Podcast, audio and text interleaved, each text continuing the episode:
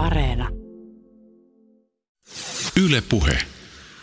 Äärimmäiset salaliittoteoriat, että jos esimerkiksi puhutaan Vatikaanin tekemistä ristiretkistä muinaista suomalaista varhaiskeskeikasta valtiota kohtaan, niin... Siis mulla meni nyt aivosolmuun, siis Vatikaani, hä? Joo, joo kyllä, kyllä muun muassa tämä, tämä teoria, teoria löytyy sieltä, että, että suomalainen valtio on, on ollut kansainvaellusajalla kattanut koko Pohjois-Eurooppaa ja, ja Vatikaani on tämän pakanallisen valtion kukistanut, ja, mutta olisi hävinnyt, mikäli viikinkipäällikkö Rollo ei olisi pettänyt suomalaisia ja loikannut Vatikaanin kelkkaan. Ja, ja tota, sit siihen voi, voi liittää irlantilaisten munkkien kuolemanpartioita Ahvenanmaalle, josta Suomen kristillistyminen alkaa. Ja, Mitä? tavallaan tä, täs, tässä mennään jo, jo niin kuin, ää, sella, sellaiseen skeneen, jonka tota, suurin osa lukijoista totta kai tunnistaa, että, että nyt, nyt ollaan tukevasti sala, salatieteiden puolella. Jo silloin esiin kaivamistani suomen ja egyptin kielen yhtäläisyyksistä olivat monet niin sattuvat, niin sitovat, että minä päätin vastaisuudessa jatkaa tätä tutkimusta, sikäli kuin siihen tilaisuutta sattuisi. Piirtelenpä tähän muutamia silloin mieleeni jääneitä yhtäläisyyksiä, joihin tässä koskettelen vaan ohi mennen.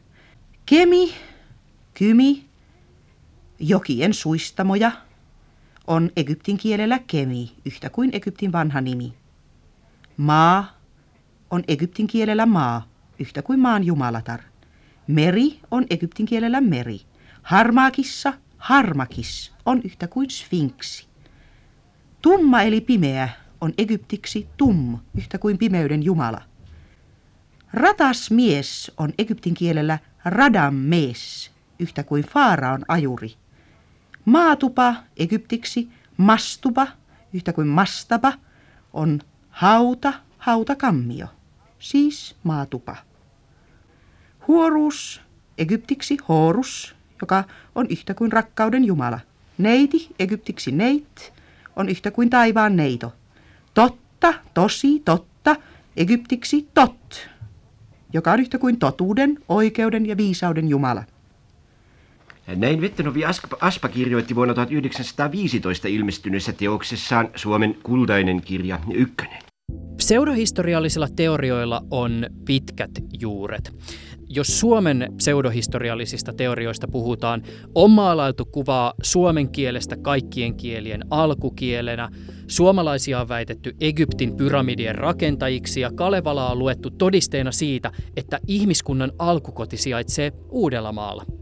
Toisaalta lainausmerkeissä vähemmänkin villejä teorioita Suomen salatuista kuningaskunnista on vuosisatojen saatossa vaalittu ja kehitetty.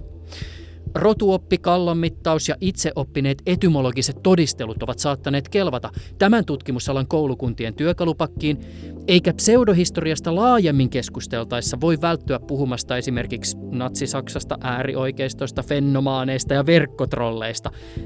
Niin, tänä päivänä monet vanhatkin teoriat elää ja leviää verkossa. Pitkään verkossa olleet blogit on nähnyt esimerkiksi tuhansia jakoja tai, tai tykkäyksiä, samoin, samoin kuin samanlaisia määriä pääsee näkemään jossain niin kuin pitkään jatkuneissa, vuosia jatkuneissa keskusteluketjuissa. Et, et ei se ihan, ihan marginaalinen ilmiö ole. Monella tekstillä on enemmän lukijoita kuin, kuin suomalaisella tiedekirjalla tai artikkelilla. Haastateltavina jaksossa ovat etäyhteyksien päässä Turun yliopiston historian tutkijat Reima Välimäki ja Mila Oiva. Välimäki ja Oiva tekevät tutkimusta hankkeessa, jossa tarkoituksena on kartoittaa Suomen ja lähialueiden varhaishistoriaa ja keskiaikaa käsittelevää näennäistiedettä. Projektin aineistona on suomenkielinen internet ja vertailuaineistona venäjänkielinen pseudohistoriallinen verkkokeskustelu. Kiinnostava miettiä just sitä, että miten vanhat tekstit ja vanhat ideat aktualisoituu tietyssä niin kuin historiallisessa ja, ja poliittisessa tilanteessa. Eli mit, mitkä näistä tämmöisistä vanhoista teorioista saa niin kuin uutta pontta siitä, minkälaisena ihmiset kokee elämän nyt. Reima Välimäki, Mila Oiva, tervetuloa ohjelmaan. Kiitos. Kiitos. Nauhoitamme tätä keskustelua toukokuussa 2020. Ylepuheessa Juuso Pekkinen. Reima Välimäki, Antaisitko esimerkin suomenkielisessä verkossa kiertävästä pseudohistoriallisesta teoriasta? Joo, aloitetaan elävästä suomalaista internetklassikosta Suomi 24 keskustelupalstasta. Siellä 2013 kesäkuussa Historia uusiksi nimimerkki aloitti ketjun Suomen kuninkaat historioitsijoiden mukaan. Ja hän aloittaa sanomalla, että vuoteen 1208 mennessä tanskalainen historioitsija Saxo Grammaticus kirjoitti kronikan Gesta Danorum, jossa hän mainitsee monia Suomen varhaisia kuninkaita, muun muassa kuningas Sumplen. Sen jälkeen kirjoittaja listaa yhteensä 15 Suomen muinaista eli esikristillistä kuningasta, hän väittää listan olevan Johannes Messeniukselta 1600-luvulla eläneeltä historioitsijalta, mutta itse asiassa se on peräisin toisesta 1600-luvun kronikasta, anonyymin tekijän niin sanotusta Suomen kronikasta. Tässä ketjussa on yhteensä 38 kommenttia, se on jatkunut siinä vuosien 2013-2014 ajan, ja pian siellä tulee esiin salaliittoteoriat siitä, kuinka ruotsalaiset tai ruotsinkieliset on vääristelleet tai piilotelleet suomalaisten todellista kunniakasta muinaishistoriaa. Minkälaisena tämä Suomen kunniakas historia niin sanotusti tässä yhteydessä näyttää? Se näyttäytyy siltä, että Suomi olisi ollut yhtenäinen kuningaskunta ennen kuin, kuin Suomen alue keskellä liittää Ruotsin valtakuntaan, ja siellä tosiaan listataan peräti 15 muinaista kuningasta, ja sitten esitetään hyvin tyypillinen väite siitä, että sekä islantilaisissa saagoissa että, että tietyissä 1100-1200-luvulla kirjoitetuissa historiateoksissa, niin olisi hyvin laajasti tunnettu vielä, että Suomi on, on oma kuningaskuntansa ja tunnustettu, mutta esimerkiksi tämä kumpikaan väite ei pidä, pidä paikkaansa sekä saakoista että sitten esimerkiksi tästä saksogrammatikuksen tanskalaisesta historiateoksesta kyllä mainitaan henkilöitä, joita kutsutaan finnien kuninkaiksi, mutta useimmiten kyse on kohtaamisesta pohjoisessa Fennoskandiassa, hyvin todennäköisesti saamelaisten kanssa. Ja, ja esimerkiksi tässä Sakson teoksessa niin ainoastaan yksi henkilö on viittaa todennäköisesti länsisuomalaisiin. Siellä mainitaan Edger Fynnensis niminen merirosvo, joka piinas ruotsalaisia. Mila Oiva, minkälaisia pseudohistoriallisia teorioita saattaa tulla vastaan venäjänkielisessä verkossa?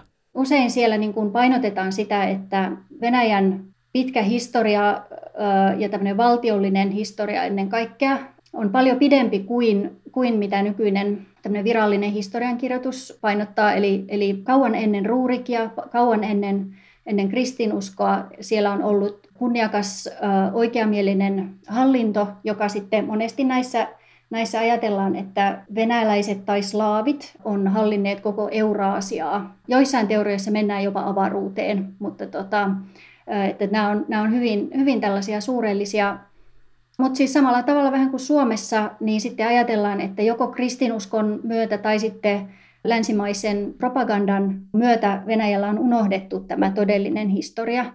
Reima Välimäki, viime vuonna sä kirjoitit Turun yliopiston blogiin tekstin otsikolla Pseudohistoria haastaa keskiajan tutkimuksen. Mä otan tästä tekstistä tämmöisen pienen sitaatin. Pseudohistoria on historian tutkimuksen haaste siinä, missä pseudotieteellinen rokotevastaisuus lääketieteen ja ilmastonmuutoksen kieltäjät ilmastotieteen taakka. Kyse ei ole mistä tahansa virheellisestä tai vanhentuneesta tiedosta, vaan pseudohistoria tarkoittaa kirjoituksia, jotka käsittelevät samoja asioita ja teemoja kuin historiatiede, jäljittelevät tieteellistä esittämistapaa, mutta ovat epäluotettavia eivätkä noudata tieteen sääntöjä. Rokotevastaisuus voi johtaa rokottamattomuuteen, jolla taas voi olla ikäviä vaikutuksia rokotekattavuuteen. Ilmastodenialismilla taas voi olla tuhoisia vaikutuksia silloin, jos sen pohjalta tehdään poliittisia päätöksiä. Mutta mitä haittaa pseudohistoria voi tuottaa?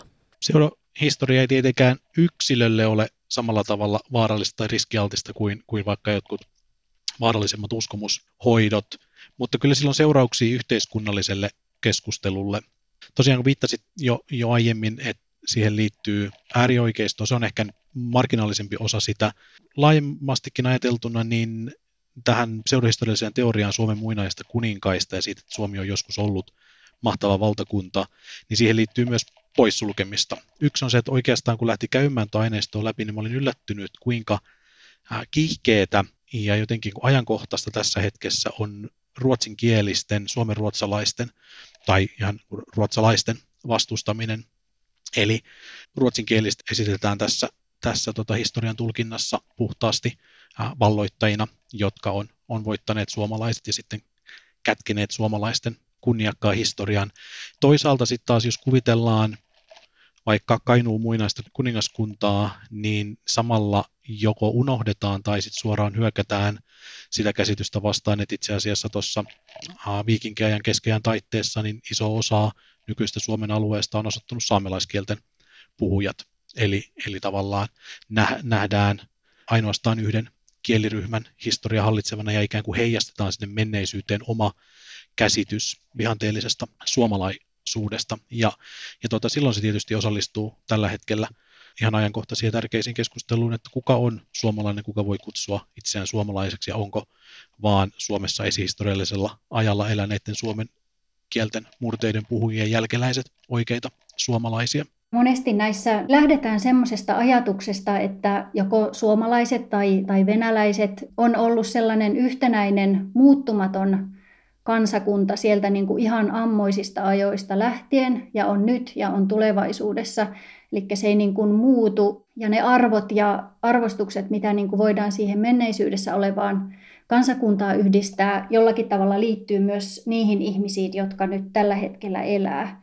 Ja samalla tavalla ehkä myös niin kuin, kun, kun tämä niin kuin tuottaa tämmöistä poissulkemista, niin kuin Reima kertoi, että, että suomen ruotsalaiset tai saamelaiset, niin heitä ei nähdä niin kuin osana tätä suomalaisuutta, niin venäläisessä keskustelussa on nähtävissä tämmöisiä ääriesimerkkejä, joissa sitten ehkä niin kuin semmoinen slaavilaisuus tai venäläisyys sitten niin kuin yleistetään, eli siihen niin kuin otetaan sitten myös sellaisia kansakuntia tai ryhmiä mukaan, jotka ei välttämättä itse ehkä siihen haluaisi kuulua, mikä sitten niin kuin aiheuttaa ihan siis nykypolitiikassakin, ulkopolitiikassa ja muussa tämmöisiä kyseenalaisia asioita, niin kuin esimerkiksi joissain joillain sivustoilla niin puhutaan siitä, että kaikkien slaavilaisten kansojen, ja, ja tässä puhutaan niin kuin itäslaavilaisista, eli venäläisistä, valkovenäläisistä ja ukrainalaisista, että he on niin kuin sitä samaa ja heidän pitäisi olla samaa, joka sitten niin kuin helposti johtaa tällaisiin keskusteluihin siitä, että pitäisikö Ukraina ja valko olla ylipäätään itsenäisiä valtioita. Ja sitten kun tiedetään, mikä tämä nykyinen poliittinen tilanne on, niin siinä mennään jo aika, aika tota vaarallisille vesille helposti. Tuo on tärkeä, tärkeä huomio, mitä Mila sanoi, ja yleensä tällaisessa keskustelussa unohtuu, että kun puhutaan keskiaikaisesta tai vielä uuden ajan alunlähteistä ja siellä nimetään kansoja, niin se etnisyys ei muodostu samalla lailla kuin, kuin meillä kansallisromantiikan ja kansallisvaltioiden jälkeisissä ajoissa. Että jos ottaa esimerkiksi vaikka venäläiset, niin jos ruotsalaiset, suomalaiset lähtee 1600-luvun Itä-Suomesta, niin siellä ihmiset saattaa puhua venäläisistä, mutta he voi hyvin tarkoittaa karjalankielisiä ortodokseja, eli silloin siihen tavallaan etnisyyteen, joka meille näyttää itsestään selvältä, niin sinne niputetaan alle monenlaisia kansoja. Tosi, tosi monet vanhojen lähteiden kuvaukset jostain ryhmästä, ne on aina ulkopuolisten antamia kuvauksia ja on, on aika epävarmaa, että kuinka, kuinka hyvä kyky kulloinkin ollut eritellä eri, eri kieliä ja kulttuureja. Eikö Saksan kansallissosialistisella hallinnolla ollut aikoinaan organisaatio, jonka tarkoitus oli tuottaa natsi-Saksan propagandan mukaista pseudohistoriallista aineistoa? Joo, kyllä, kyllä se pitää, pitää paikkansa ja, ja tavallaan natsit oli, oli inspiroituneita ennen kaikkea muinaisista germaaneista ja, ja näki, näki tietysti saksalaiset ikään kuin heidän perintönsä tällaisen kuin soturi, kunnian soturiyhteisöjen jat, jatkajina. Ää, tietysti natsit tunnetusti oli kiinnostunut monenlaisesta salatieteestä ja siellä, siellä SS-joukoissa sitä, sitä harjoitettiin. Käsite arjalainen tarkoittaa oikeaoppisesti ajateltuna sitä, että ihminen, joka osaa ajatella ja toimia järkevästi, on arjalainen riippumatta siitä, onko hän pieni, lyhyt, paksu tai lihava, tumma tai vaalea. Millä tavalla tämä mystiikka ilmenee teidän toiminnassanne? Eräs jäsenistänne on syytetty kissojen keittämisestä. Niin, no tämä kissojen keittämisjuttu ei liity millään tavalla meidän toimintaamme. Eräs meidän entinen puheenjoht- varapuheenjohtajamme, joka harrasti mystiikkaa vähän liian tehostetulla tavalla, syyllistyi tähän ja hänet tuomittiin tästä sakkoihin nauvon käräjillä toukokuussa. Me emme ole harrastaneet näin käytännöllistä mystiikkaa, ainoastaan tällaista teoreettista mystiikkaa.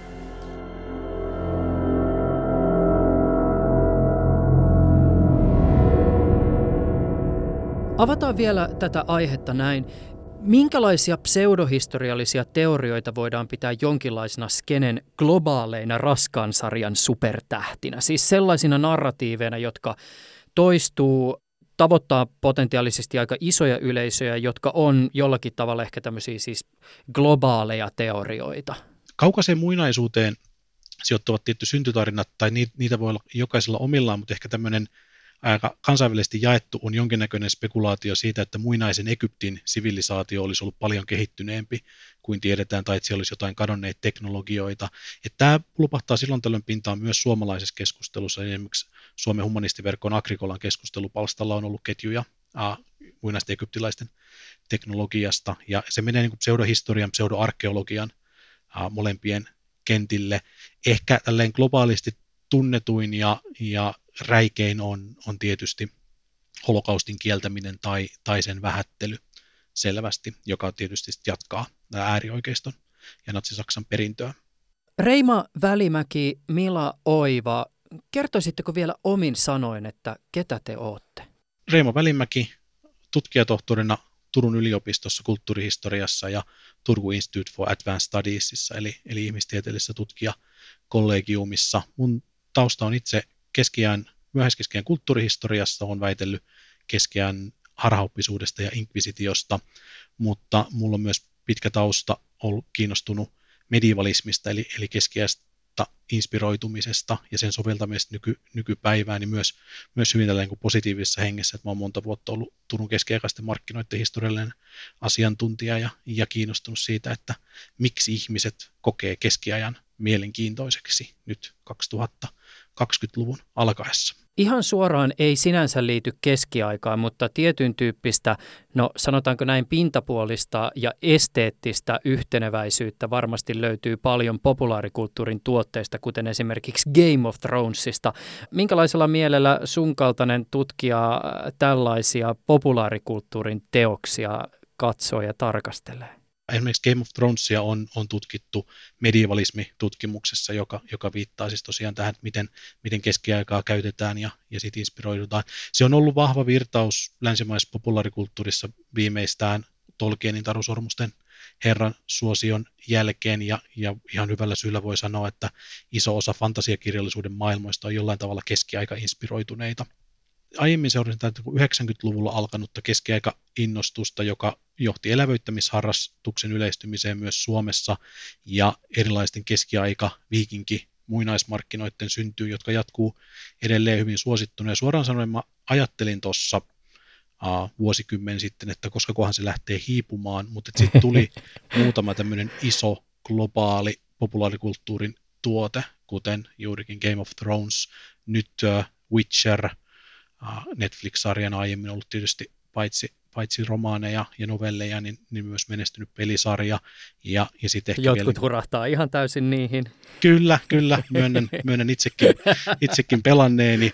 Ja, ja sitten vielä ehkä tiukemmin historiallisena niin Crusader Kings-pelisarja, josta on kolmas osa tulosta, ja sehän on sikäli mielen, mielenkiintoista myös tällaisen pseudo- tai vaihtoehto- tai kontrafaktuaalisen historian kannalta, että siinähän pääsee itse pelaamaan vaihtoehtoisen historiakulun eri Euroopan kansoille tai kuninkaille. Mila Oiva. Mä oon myöskin tutkijatohtorina Turun yliopistossa kulttuurihistoriassa ja, ja tota, mä oon erikoistunut ennen kaikkea Venäjän ja Itä-Euroopan historiaan. Eli mä oon väitellyt Puolan ja Neuvostoliiton välisestä ulkomaankaupasta 50-60-luvulla. Siitä sitten jatkanut oikeastaan niin kuin tällaisen tiedon kierron tutkimukseen. Eli mä oon tutkinut uutisten leviämistä 1800-luvun lehdistössä globaalisti ja nyt sitten tässä, tässä projektissa taas on siirtynyt ihan tämmöiseen 2010-luvun tiedon siirtymiseen ja tiedon kiertoon ennen kaikkea tässä, tässä tota pseudohistoriallisessa skenessä. Yle puhe. Te siis teette tällaista Emil Aaltosen säätiön rahoittamaa tutkimusta, jonka kotipaikka on Turun yliopisto ja joka kulkee nimellä Muinaiset kuningaskunnat ja Venäjän perustajat, pseudohistoria ja historiapolitiikka 2000-luvun Suomessa. Aineistona tässä tutkimuksessa on iso osa suomenkielisestä internetistä ja vertailuaineistona käytetään vastaavaa venäjänkielistä materiaalia. Ihan ensin mun täytyy pointata tästä nimestä löytyvä viittaus tähän Suomen muinaiset kuninkaat teesiin. E- eikö tätä voi pitää siis jonkinlaisena suomalaisen pseudohistoriallisen kirjoittelun klassikkona? Kyllä se sitä on. Esitykset Suomen muinaista kuninkaista syntyy 1600-luvun historiankirjoituksessa, niin kuin kutsutussa göttiläisessä historian kirjoituksesta, josta, josta ehkä suurelle yleisölle tutumpi on, on ruotsalaisen Olaus Rudbeckin Atlantisteesit ja, ja ruotsalaisten johtaminen sinne. Messenius kirjoitti hyvin, hyvin saman tapasta. Hän näkee Skandinavian historian alkavan Noan pojista.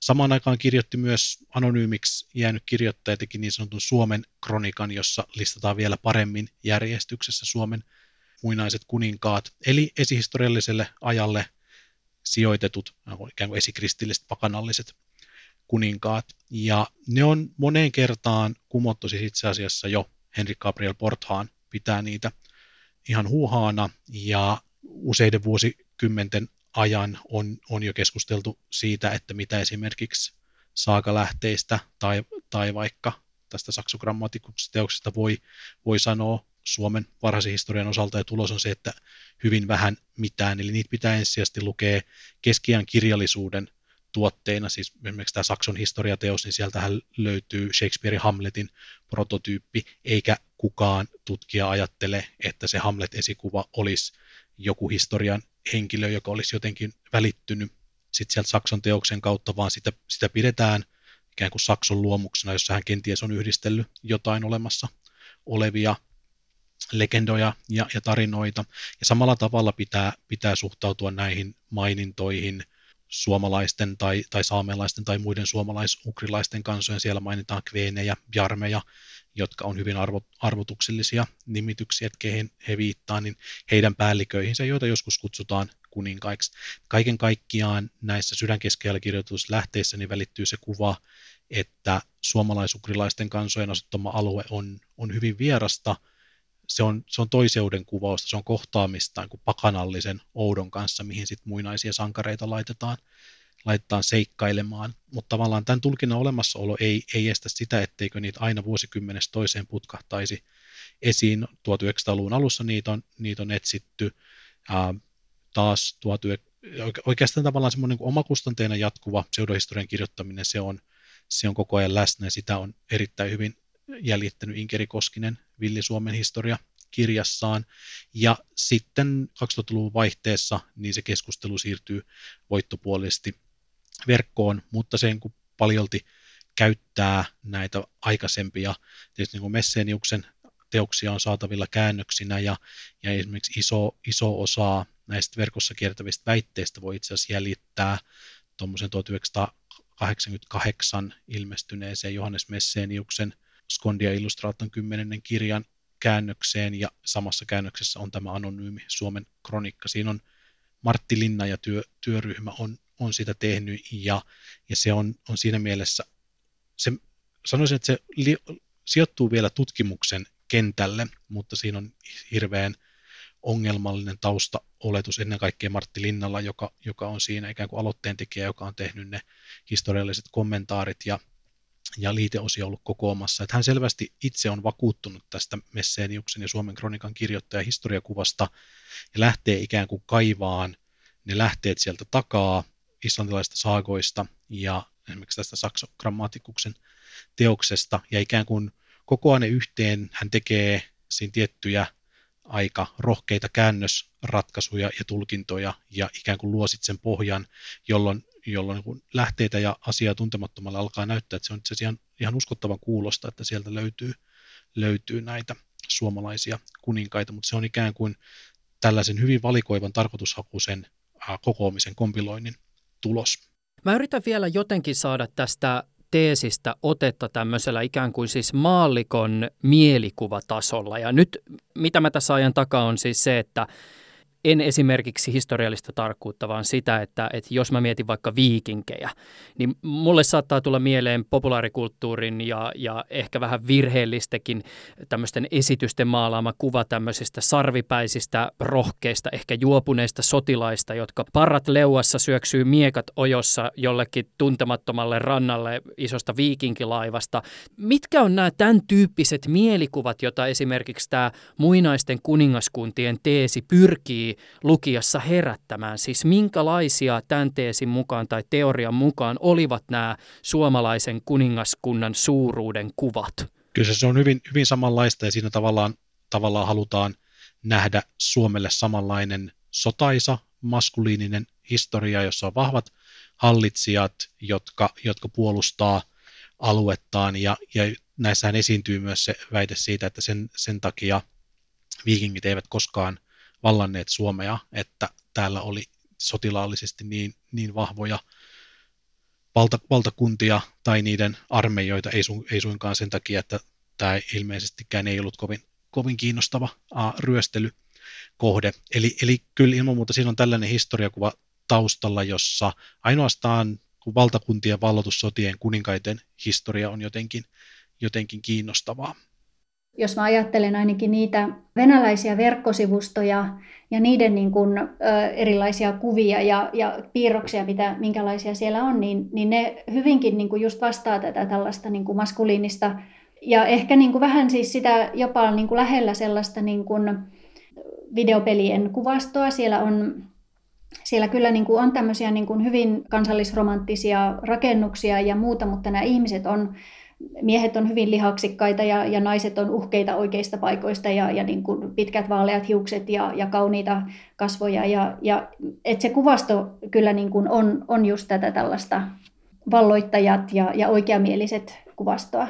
Mikä muuten on virallinen pseudohistoriallinen selitys sille, miksi tätä Suomen historiaa ei opeteta meillä kouluissa? Sen ovat kätkeneet äh, ruotsalaiset, ruotsinkieliset tai heihin myönteisesti suhtautuvat. Tämä olennaisena osana kuuluu näihin, näihin narratiiveihin, että suomalaisten ei haluta olevan ylpeitä omasta suuresta menneisyystä, eikä kun voittajat kirjoittavat historiasta aina välillä putka, putkahtelee yllättävissä yhteyksissä tällaisia, että vaikka Suomen rautakautta olisivat tutkineet ainoastaan ruotsalaiset, mikä on, on sikäli kummallista, että ihan kaikissa maissa niin historia, arkeologia, folkloristiikka, erilaiset etnografiset tieteet, ne on hyvin pitkään ja, ja tietyllä tavalla edelleen ollut, ollut kansallisia tieteitä. Totta kai tutkimus on kansainvälistynyt jo monta vuosikymmentä sitten, mutta kyllä se edelleen on niin, ja ihan ymmärrettävästi. Suomalaisten historia kiinnostaa ensisijaisesti suomalaisia, ruotsalaisten historia kiinnostaa ensisijaisesti ruotsalaisia, mutta mut, tämä, tämä salaliitto, jonka Daniel Juslenius uh, käsittääkseni ensimmäisenä, ensimmäisenä toteaa, että ruotsalaiset ovat vaienneet, kätkeneet, piilottaneet tämän suomalaisten suuren muinaisuuden, niin se elää hyvin sitkeänä populaariversiona edelleen. Kenen lauluja te nyt tässä laulatte, jos pseudohistoria-teoria ihmisiltä kysytään? Kyllähän me ollaan saatu, saatu kommentteja, että taas on suomenruotsalaisilta säätiöiltä tullut, tullut rahaa, mutta tässä on semmoinen kyllä tietty ironia, että Emil Aaltosen säätiö, joka meitä rahoittaa, on kaikista säätiöistä fenomaanisimmasta perinteestä, eli itse asiassa tutkimusryhmässä kaikkien pitää puhua vähintään sujuvasti suomea, jolleivät ole äidinkieleltään suomen, suomenkielisiä, että, että meidän raho, rahoitus tulee, tulee hyvinkin suomalaiskansallisesta perinteestä. Mutta mä luulen, että yksi, yksi siellä rahoituspäätöksen taustalla olevia, olevia syitä on, on se, että tämä keskustelu olennaisesti koskee ja, ja sitten seurahistoriallisena keskustelua hämärtää Suomen omasta historiasta – käytävää keskustelua ja, ja siihen on hyvä tuoda, tuoda selkeyttä ja, ja yksi meidän tämmöinen tiedeviestinnällinen, tiedepoliittinen tavoite on lisätä tietoisuutta siitä, että verkossa on paljon paitsi paljon asiallista keskustelua Suomen varhaista historiasta, niin myös hyvin helposti saatavilla hyvin, hyvin kummallisia teorioita. Mikä niin kuin mun näkökulmasta tässä meidän, meidän tutkimuksessa ehkä poikkeaa semmoisesta niin kuin valtavirtaisesta niin kuin historian käytön tutkimuksesta on se, että, että me ei niin kuin tarkastella sellaista, niin kuin, minkälaisia ö, oppikirjoja historiasta tehdään tai, tai niin kuin tällaista niin kuin valtapositioista tehtyä historiaa, vaan me ennen kaikkea niin kuin katsotaan, että minkälaisia historiallisia keskusteluja ihmiset käy internetissä. Tässä meidän tutkimuksessa on, on kiinnostavaa se, että me niin kuin tarkastellaan, että millä tavalla tämä nykyinen tämmöinen niin kuin informaatiokenttä, kun paljon asioita on siirtynyt internettiin ja sosiaaliseen mediaan, niin millä tavalla tämä, niin kuin, tämä kentän muutos vaikuttaa siihen, että millä tavalla nämä, nämä niin kuin erilaiset tekstit kiertää siellä, minkälaisia niin kuin ajatuksia siellä, siellä niin kuin leviää, leviää laajemmalle ja, ja, ja sillä tavalla. Me ollaan kerätty tai louhittu, on varmaan se oikea suomenkielinen sana, internetistä erilaisia lähinnä pseudohistoriallisia keskusteluja, ja meillä on siis tällainen, sanotaan niin kuin kolmanteen asteeseen louhintatapa tässä.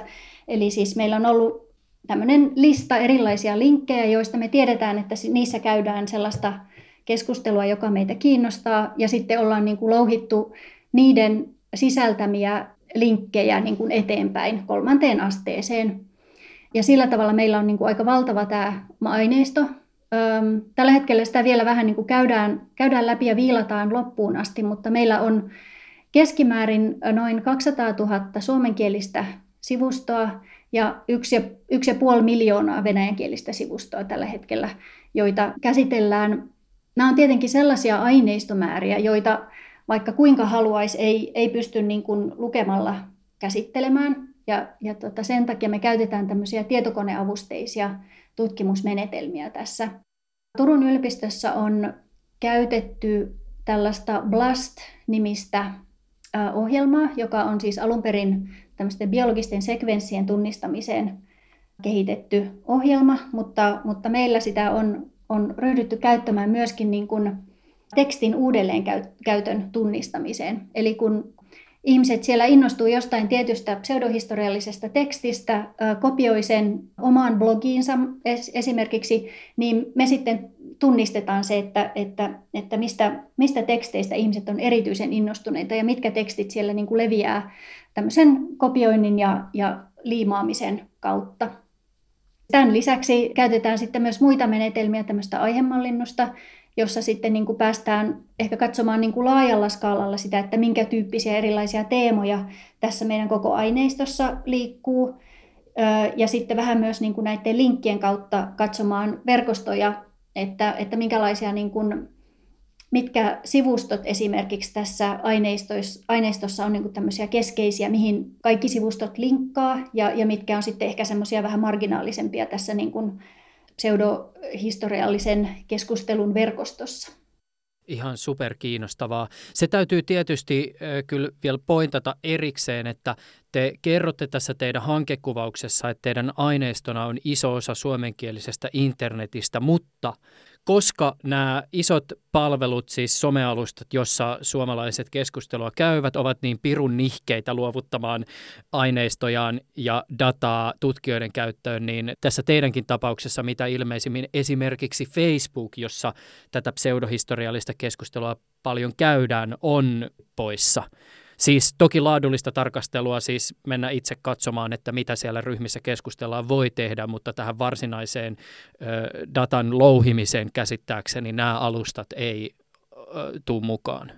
Ei, ei tule mukaan ja, ja sitten siinä tulee sellaista kysymyksiä, tutkimusetiikka, joka on vahvempi kuin lain, lainsäädäntö, että, että me pitäydytään kyllä lähtökohtaisesti siinä, mikä on julkisessa internetissä, eli sellaisilla alustoilla, johon kirjoittavat ihmiset ovat tieteet tai heidän vähintään voi olettaa tietävän, että, että se teksti on julkisesti kaikkien saatavilla. Eli sellaiset keskustelufoorumit, joihin ei vaadita salasanaa lukemiseen, totta kai kaikki blogit ja muut, joihin, joihin voi suhtautua siinä, kun vaikka julkaistuihin kirjoihin, mutta mut, joo, ensinnäkään Facebook-dataa ei tällä tavalla saa louhittavaksi, mutta sitten vielä vahvemmin siinä, siinä tulee ihmisten yksityisyyden suoja, eli iso osa sosiaalisen median keskusteluista käydään yksityisillä foorumeilla, eli, eli ihmisten kaveripiirin kesken, ja, ja vaikka sitä dataa, dataa saisi, niin, niin, niin ei, ei siihen, tutkija ei voi siihen samalla tavalla noin vaan mennä, mennä louhimaan.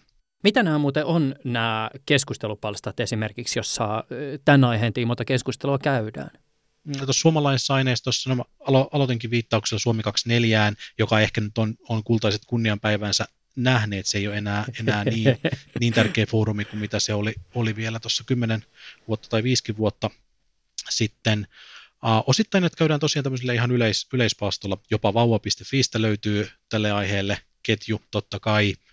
Uh, Tiedelehden foorumissa on useampi ketju, siellä on ehkä, ehkä myös vähän semmoista provosoinnin henkeä ollut joissain niissä keskusteluavauksissa. Ylilauta, josta löytyy kaikkea maan ja taivaan väliltä, niin siellä, siellä tätä käydään. Hommafoorumilla on, on ollut pitkä ketju Suomen esikristillistä historiasta. Sitten totta kai löytyy tämmöisiltä palstoilta, jotka on omistettu historiasta ja arkeologiasta keskusteluun, että tuossa Agrikola Suomen humanistiverkosta sieltä löytyy Aarremaan alla foorumi, joka on metallin ilmaisin harrastajia, niin siellä, siellä on ollut tällaisia, tällaisia ketjuja, tavallaan niin kuin siellä, missä ihmiset muutkin kokoontuu ja, ja sitten osittain sellaista, mistä sitä nyt voi olettaakin löytävän, missä ihmiset harrastaa menneisyyttä. Aina pitää korostaa, että, että suurin osa metallin-ilmaisiharrastajista on, on erittäin asiantuntevia ja kunnioittaa lainsäädäntöä ja tekee esimerkiksi arkeologien kanssa yhteistyötä, että missään, missään nimessä ei ole tarkoitus sitä porukkaa leimata, mutta totta kai niin kuin mihin tahansa harrastajayhteisöön niin mahtuu monenlaista. Ja, ja tietyllä tavalla semmoinen niin kuin rohkeakin spekulointi siitä, että millainen vaikka rautakauden yhteiskunta on, niin se kuuluu ihan, ihan asiaan, mutta sitten aina, aina välillä sieltä putkahtaa esiin monta kertaa kumotut teoriat muinaista kuninkaista. Huolestuttavin siinä skenessä, että sitten on esimerkiksi törmännyt sellaiseen YouTube-videoon, jossa joku kommentaattori sanoo, että museovirasto tuhoaa viikinkiaikaisia rahoja, jos niitä sinne lä- lähetetään, että ei kannata niin, niin tehdä. Ja se museovirasto on yksi tämmöinen salaliittoteorian kohde, että, että se haluaa kieltää suomalaisten arkeologisten kohteiden kaivamisen. Että silloin tavallaan näissä ääriesimerkkeissä, kun se salaliitto menee, menee näin pitkälle, niin silloin se on totta kai huolestuttavaa ihan meidän kulttuuriperinnön kannalta. Mutta korostan vielä erikseen, että tämä on hyvin pieni osa siitä, siitä koko porukasta. Yle puhe.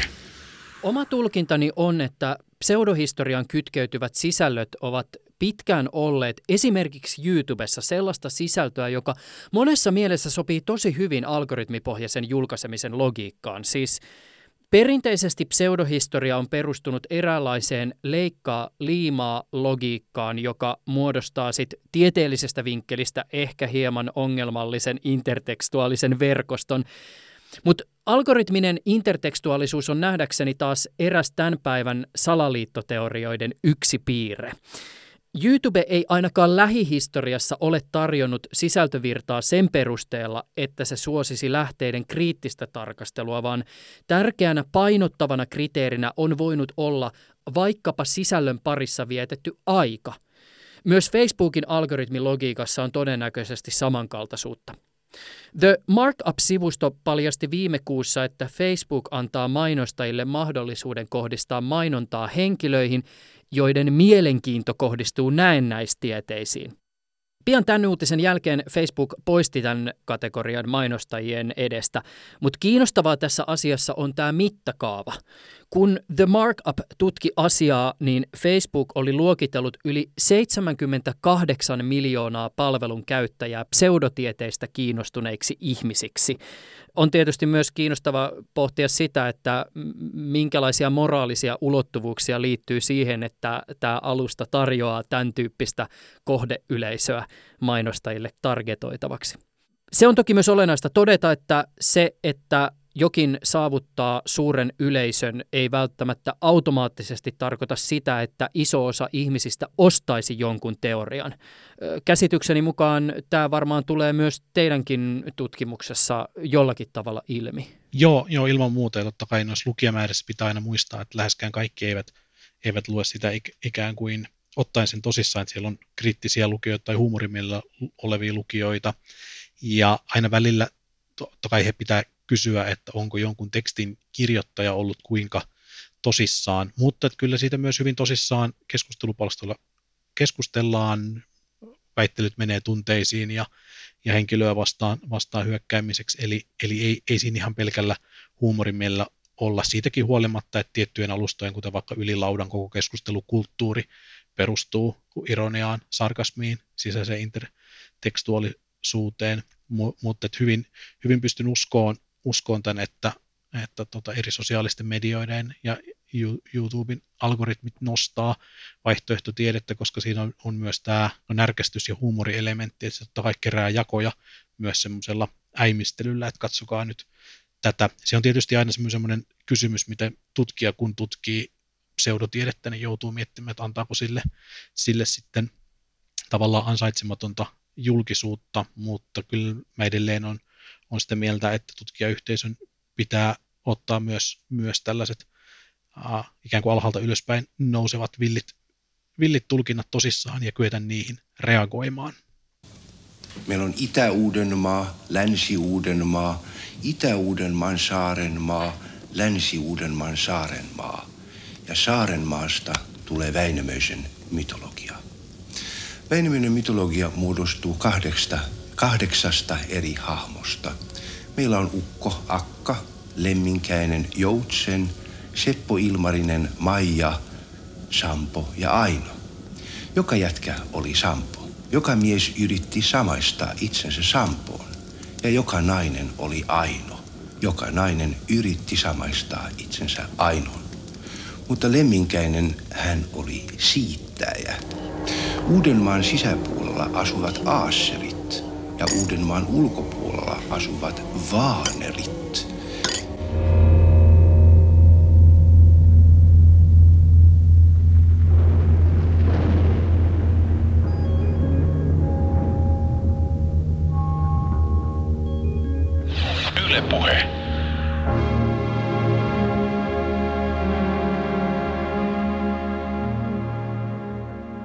Puhutaan vielä hieman lähteistä.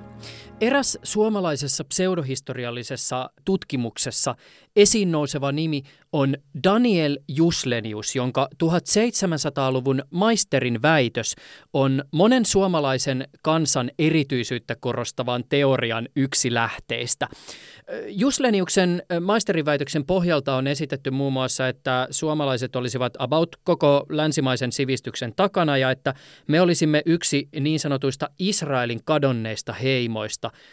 Jusleniuksen vetoaminen lienee hyvä esimerkki tahallisesta tai tahattomasta kontekstin väärinymmärryksestä. Joo, joo sitä se ilman, ilman muuta on, on. Eli totta kai Jusleniuksen väitös, niin kuin kaikki vanhan Turun akatemian ja sen yliopistojen väitökset oli, oli ennen kaikkea kaunopuheisuuden, oman argumentaatiotaidon osoittamista. Juslenius ymmärtääkseni kirjoitti itse nämä, nämä teoksensa, mutta valtaosa opiskelijoista niin puolusti oman professorinsa kirjoittamia tekstejä, eli, eli sitä ei pidä sekoittaa nykyaikaiseen tohtoriväitökseen, jossa, jossa tekijä osoittaa omat tieteelliset kykynsä, tekee tutkimuksen alusta loppuun saakka itse tai, tai vähintään osana tutkimusryhmää, vaan, vaan että niissä ihan tieten tahtojen kärjistettiin, jotta saatiin sellainen väittelymäinen, disputaatiomainen tilaisuus aikaiseksi. Tiivistäen, eikö esimerkiksi tässä Jusleniuksen tapauksessa pointtina oli siis ensinnäkin se, että tässä väitöksessä kyetään osoittamaan se, että kun se tehtiin latinaksi, että osaa kielen ja sitten toisaalta sen, että, että osaa sillä valitulla kielellä mahdollisimman hyvin puolustaa sitä omaa lähtökohtaa riippumatta siitä, onko se totta vai ei. Eli fokus ei siis ole nimenomaan siinä sisällössä, vaan siinä, miten sitä sisältöä tuo esiin. Joo, nimenomaan, nimenomaan näin. Tavallaan tämmöinen suullinen väittely oli paljon tärkeämpi osa esimodernia yliopistokoulutusta, ja siellä käytiin paitsi näitä opinnäyteväitöksiä, niin paljon myös erilaisia harjoitusväitöksiä, jo, joissa niin, niin kyse ei, ei todellakaan ollut siitä, että tuotettaisiin alkuperäistä omaa tutkimusta ja välttämättä seistäisi sen takana, vaan puolustetaan jotain argumenttia. Venäjänkielisissä aineistoissa niin myöskin käytetään lähteinä tämmöisiä niin kuin vanhoja, jopa 1600-luvulta lähtöisin olevia tekstejä tai, tai tutkimuksia 1800-luvulta tai neuvostoaikaa aikaisia tutkimuksia, ja niistä sitten niin kuin valikoidaan jotain, jotain tiettyjä teesejä, jotka sitten niin kuin tukee tätä omaa, omaa näkemystä.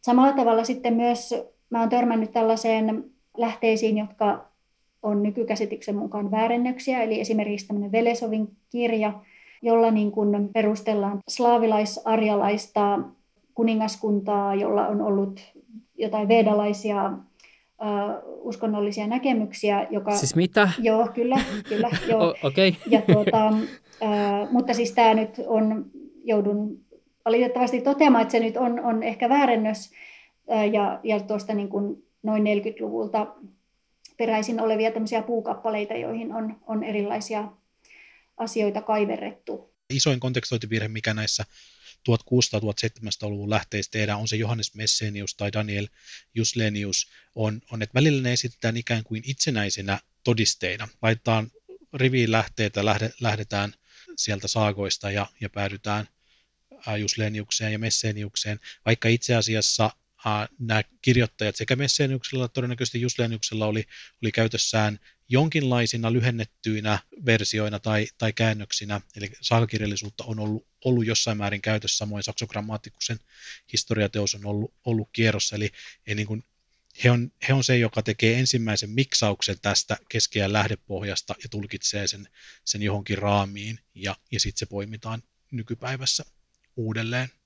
Mutta heillä ei ole mitään sellaista vaikka kadonnutta keskiaikaista kronikkaa ollut käytössään, mikä, mikä meiltä olisi hävinnyt. Sitten jos ei löydy esimerkiksi kirjallisia lähteitä, niin tietysti pseudohistorian piirissä ollaan totuttu myös etsimään todisteita sen oman teorian tueksi myös vähän muualtakin. Siis esimerkiksi tämmöinen äänteiden tutkiminen ja intuitiivinen tarkastelu on ymmärrykseni mukaan ollut aika suosittua myös esimerkiksi täällä Suomessa. Siis yritetään löytää yhtäläisyyksiä vaikkapa suomen kielen ja vaikka jonkun kreikan tai latinan välillä tai muinais-Egyptin ehkä, ehkä kaikkein tunnetuin esimerkki on Sigurd Wettenhovi Aspa, joka näki suomen kielen maailmankielten alku, alkukielenä ja, ja veti yhtäläisyyksiä sinne Egyptiin ja oikeastaan kaikkiin. Niin eikö Egypti sanana tullut kemi-sanasta?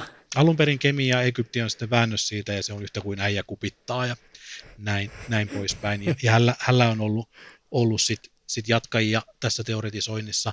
Se, mitä me katsotaan pseudohist historiana, niin, niin sitä voi tarkastella, ja tietysti eri tieteenalojen edustajat on, on tarkastelusta vaikka pseudoarkeologiana, pseudokielitieteenä, nykyään myös pseudogenetiikkana, eli niitä niit tuodaan, tuodaan yhteen ja, ja miksataan ja usein käsitellään hyvin pinta, pintapuolisesti. Se, että miksi me kuitenkin puhutaan siitä pseudohistoriana, on, on kuitenkin se, useimmiten tarkoituksena on, on kirjoittaa historia, joku narratiivi, jossa on, on hallitsijoita ja, ja valtakuntia, ja tavallaan mitä siinä yritetään tehdä, niin kirjoittaa historia ajalle, jolle niin ikään kuin historiatiede ei, ei voi sitä, sitä tehdä, eli ajalle, jolla meillä ei, ei Suomesta ole kirjallisia lähteitä säilynyt. Me olemme tätä aihetta jo jonkin verran käsitelleet ja vastauksia tähän kysymykseen on jo tullut tämän keskustelun aikana, mutta Tämä on nähdäkseni tosi olennainen juttu. Sen takia tähän ehkä kannattaa tässä vaiheessa vielä erikseen pysähtyä. Miten te sanallistaisitte sen, minkälaisia tarpeita nämä pseudohistorialliset teoriat palvelevat? Ehkä se päällimmäisen tarve, mikä, mikä näkyy kyllä ihan auki kirjoitettuna joissain, joissain teksteissä ja myös keskustelufoorumoiden keskustelussa, on, on saada ikään kuin omalle kansalle mahdollisimman pitkä, mahdollisimman kunniakas, mahdollisimman suuri historia ikään kuin, niin kuin vähintään yhtä hyvänä kuin naapurikansat, mutta mieluiten kaikkein tärkeimpänä kansana, kansana menneisyydestä. Ja, ja tietyllä tavalla, niin kuin mä aikaisemmin viittasin, että, että kun menneisyyttä tutkivien tieteiden kiinnostuksen kohteet on mennyt muualle kuin, kuin kansalliseen historiaan, niin, niin se tarve ei, ei ole sinänsä kadonnut mihinkään, eli, eli sit sitä tietyllä tavalla, tavalla täydentää pseudohistoria. Ja, ja ehkä myös ajattelen sitä, että kun Suomessa ikään kuin kes, keskiajan tai rautakauden historia ei ole osa ikään kuin semmoista kansallista, vakiintunutta historiallista muistoa. Meillähän se keskittyy hirveän paljon 1900-lukuun, siis tänä, tänä päivänä, kun sodat on, on käänteen tekevä siinä, ja, ja se on ihan ymmärrettävää. Sehän ei aina ole ollut niin, eli, eli kun Suomen tasavalta on ollut nuori ja etsinyt menneisyyttään ja sille ei ollut omaa kunniakasta valtiollista historiaa niin kuin monilla naapurikansoilla, niin 1800-luvulla, 1900-luvun alussa sitä on, on haettu juuri tästä samasta ajanjaksosta, eli ajasta juuri ennen kuin Suomesta tulee osa Ruotsin valtakuntaa, ja sinne tavallaan heijastetaan se oma men, menneisyys, ja se on vastannut ihan selkeitä, selkeitä tarvetta tuossa 1900-luvun alussa, ja sen, sen kaikuja kuulee edelleen. Se on itse asiassa mielenkiintoinen kysymys ja siinä ei ole vielä valmiit vastauksia. Itse asiassa olen kirjoittamassa tästä, tästä tota artikkelia tavallaan mihin historia poliittiseen tai, tai historia kuvaan liittyvään tarpeeseen vastaa se, että siinä on monenlaista samanlaista kaikupintaa kuin 1920-30-luvun historiakulttuurissa. Onko meillä viitteitä siitä, että meillä Suomessa pseudohistoriallisilla teorioilla pyrittäisiin tänä päivänä ajamaan siis poliittisia tarkoitusperiä? Tietyillä foorum, foorumeilla, esimerkiksi kun, kun jo blogikirjoituksia uudelleen julkaistaan MV-lehdessä, niin kyllä se silloin, silloin linkittyy oikeistopopulistiseen agendaan. Se, se ei mene niin yksinkertaisesti, että sillä voitaisiin ajaa jotain tiettyä selkeitä poliittista päämäärää, mutta kyllä se, kyllä se liittyy si, siihen ajatteluun, että suomen, suomenkieliset valkoiset suomalaiset on, on jonkinnäköinen niin kuin hyvin, hyvin pitkä historiallinen jatkumo ja se voidaan löytää tuhannen vuoden takaa menneisyydestä, vaikka ää, kaikki, kaikki menneisyyttä tutkivat tieteet, on, on se sitten kielitiede tai, tai arkeologia tai historia, niin vuosi, vuosikausia problematisoinut etnisyyden käsity, käsitystä menneisyydessä. On hirvittävän vaikea määritellä, mistä se, mistä se koostuu, ja se on, se on ollut todennäköisesti niin moninaisempi ja, ja rikkaampi kuin, kuin mitä tämmöinen populaari mieli, mielikuva on. Niin kyllä, tuohon keskusteluun se, se liittyy, mutta totta kai täytyy olla sitten sit varovaisia ennen kun, kun aletaan puhumaan selkeästi poliittisesta käytöstä, ja varmasti siitä tulemme myöhemmin esimerkkejä julkaisemaan, mutta, mutta tota ne, ne täytyy kyllä käydä huolellisesti läpi. Minkälaisia havaintoja te Reima Välimäki, Mila Oiva, olette tutkimusryhmänne kanssa tehneet tähän asti teidän tutkimushankkeen materiaalin pohjalta? Siis sellaisia havaintoja tai huomioita, joita tässä ei ole vielä ehkä nostettu esille? No ehkä sen, sen sanoisi, että on, on tiettyjä avaintekstejä, joita, jotka on levinnyt verkossa yli 10 vuoden ajan, melkein 20 vuotta. Mainitsin jo Arto Pölläsen, olivatko viihin kuninkaat suomalaisia artikkelin. Sitten on tämmöisen tuntemattoman tekijän Suomen kuninkaat norjalais-islantilaisten saakojen mukaan, joka on 2007 tullut jorbok.com-sivustolla. Ne on sellaisia ikään kuin kestoklassikoita, että niitä kokonaan tai osia niistä, niin, niin koko tällä 2000-luvun ajanjaksolla niin löytyy uudelleen jaettuina. Se, mikä niitä ehkä leimaa, on se, että ne, ne ei ole kauhean äärimmäisiä. Niissä on osittain silleen niin kuin perusteltua tulkin, tulkintaa, ne ei ole niin naiveja kuin jotkut tekstit esimerkiksi ei, ne ei leikkii sillä ajatuksella, että Suomen kuninkaat on, on mainittu saakoissa, mutta sitten toisaalta esittää siihen varauksia, että ne, ne kuvaa kuitenkin että saakojen kirjoittajien maailmankuvaa ja, ja, ja näin, että ne on tavallaan lähdekriittisesti lähempänä historian tutkimusta kuin monet muut, mutta silti se kokonaiskuva, mikä siinä luodaan, on selkeästi pseudohistoriallinen. Se on varmaan osittain selittää niiden uh, suosiota ja sitä, että miksi ne pystyy leviämään foorumilta toiselle. Molemmissa on myös tämä kansallisen historian ja sen, sen piilottamisen pohjavire ja jopa salaliittoteoria, mikä selkeästi tuntuu olevan vetoava.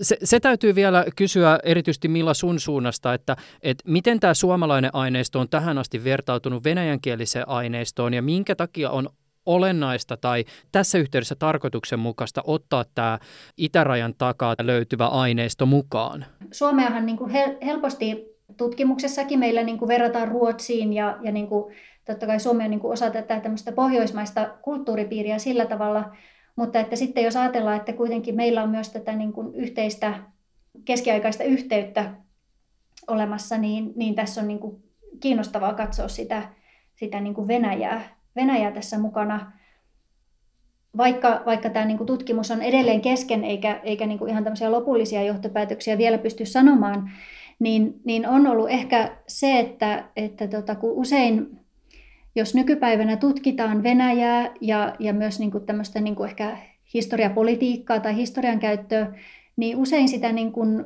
tutkitaan niin kuin vähän semmoista niin kuin vallanpitäjien näkökulmasta, että mitä Putin tekee, no mitä Putin tällä hakee ja, ja sillä tavalla. Ja, ja niin kuin tämä meidän tutkimus on kuitenkin niin kuin osoittanut sen, että miten niin kuin moninainen tämä tämmöisen niin kuin historian käytön kenttä on Venäjällä ja se ei ole millään tavalla yhtenäinen. Ja, ja sitten myöskin, jos katsotaan tätä niin kuin keskiaikaista pseudohistoriallista keskustelua, joka meillä on tässä fokuksessa, niin, niin myös se on semmoinen aika moninainen kenttä, että, että sillä tavalla Venäjä on hyvin moninainen, että, että, sitä, että jos sitä niin kuin kilpistää ajatukseen siitä, että Putin haluaa jotain ja Putin tekee jotain, niin se yksinkertaistaa hyvin paljon sitä niin kuin kuvaa, mikä meillä on niin kuin Venäjästä. Et se on ehkä sellainen, mikä, mikä mulla on niin kuin tässä, tässä noussut esiin. Jos mietitään sitä mediamaisemaa, jossa me nyt elämme, ja tarkastellaan tähän asti teidän tutkimuksen valossa kertynyttä tietoa, niin voiko tässä vaiheessa esittää jotain enemmän tai vähemmän valistunutta näkemystä siitä, minkälainen on pseudohistoriallisten teorioiden kierron ja verkkoelämän lähitulevaisuus? Sehän on tähän saakka noudattanut aika lailla sitä, mikä on ollut, jos puhuu suomalaista aineistosta, niin,